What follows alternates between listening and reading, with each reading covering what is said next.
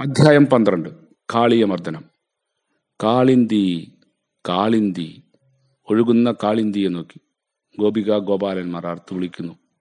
അവർക്ക് ആ നദി അമ്മയും സഖിയുമായിരുന്നു. അങ്ങനെ ബഹുമാനിച്ച കാളിന്തി ഇറങ്ങുകയും ആ വെള്ളം പാനം ചെയ്യുകയും പതിവായിരുന്നു. പക്ഷേ പതിവിന് വിപരീതമായി അവരിൽ പലരും ചത്തു വീണു ചിലർ മോഹാലസ്യരായി. എന്താണ് ഇതിന് കാരണമെന്നായി ബാക്കിയുള്ള വിഷമിച്ചു. കയത്തിൽ പാർത്തു പോകുന്ന ഉഗ്രസർപ്പം വിഷപങ്കിലമാക്കിയ ജലമി പാനം ചെയ്താണ് അവർക്കത് സംഭവിച്ചത്. വിഷമയമായ നദീജലമേറ്റാണ് ഗോപന്മാരും പശുക്കളും ചത്തുവീണത്. കാളിയൻ ഉഗ്രവിഷകാരിയായ പാമ്പായിരുന്നു. അവന്റെ വിഷജ്വാലയേറ്റ് പുല്ലും പക്ഷികളും ചത്തുവീണു. ആകെ കരിഞ്ഞു നിൽക്കുന്ന ഒരു കടമ്പ് മാത്രം സാക്ഷി. കൃഷ്ണൻ അവിടേക്ക് കടന്നു വന്നു. എന്തിനു ചെയ്യുമെന്ന് എല്ലാവരും കാത്തുനിന്നു മയങ്ങിയതും മരിച്ചവരുമായ ഒരു കൃഷ്ണൻ ജീവിപ്പിക്കുകയായിരുന്നു. പിന്നീട് ആ കടമ്പവൃക്ഷത്തിൽ കയറി മേൽപോട്ട്. അവിടെ നിന്ന് ഒറ്റച്ചാട്ടം നേരെ ചെന്നു വീണത് കാളിയന്റെ പത്തിയിൽ. അവൻ പത്നി സമേതം സസുഖം അവിടെ വിഹരിക്കുകയായിരുന്നു.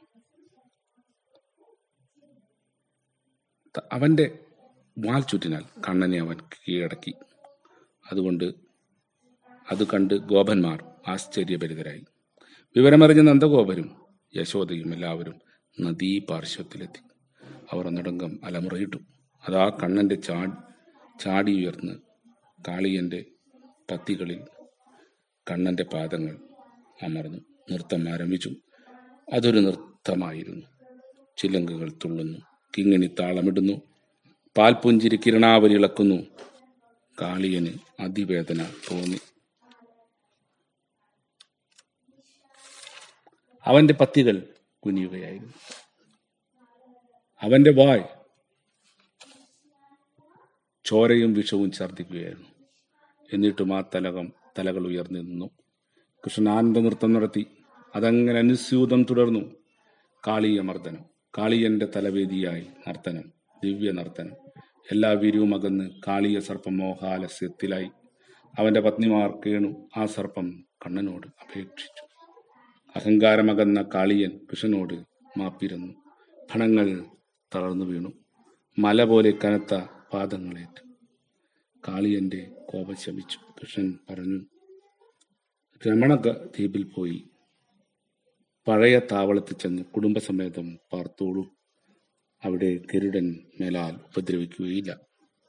കാളിയന്റെ ആക്രമണം അവസാനിച്ച് കാളിന്തി മുക്തയായി. വീണ്ടും ഒഴുകി. ആ തിരമാലകൾ അമൃതജലം നിറച്ചു.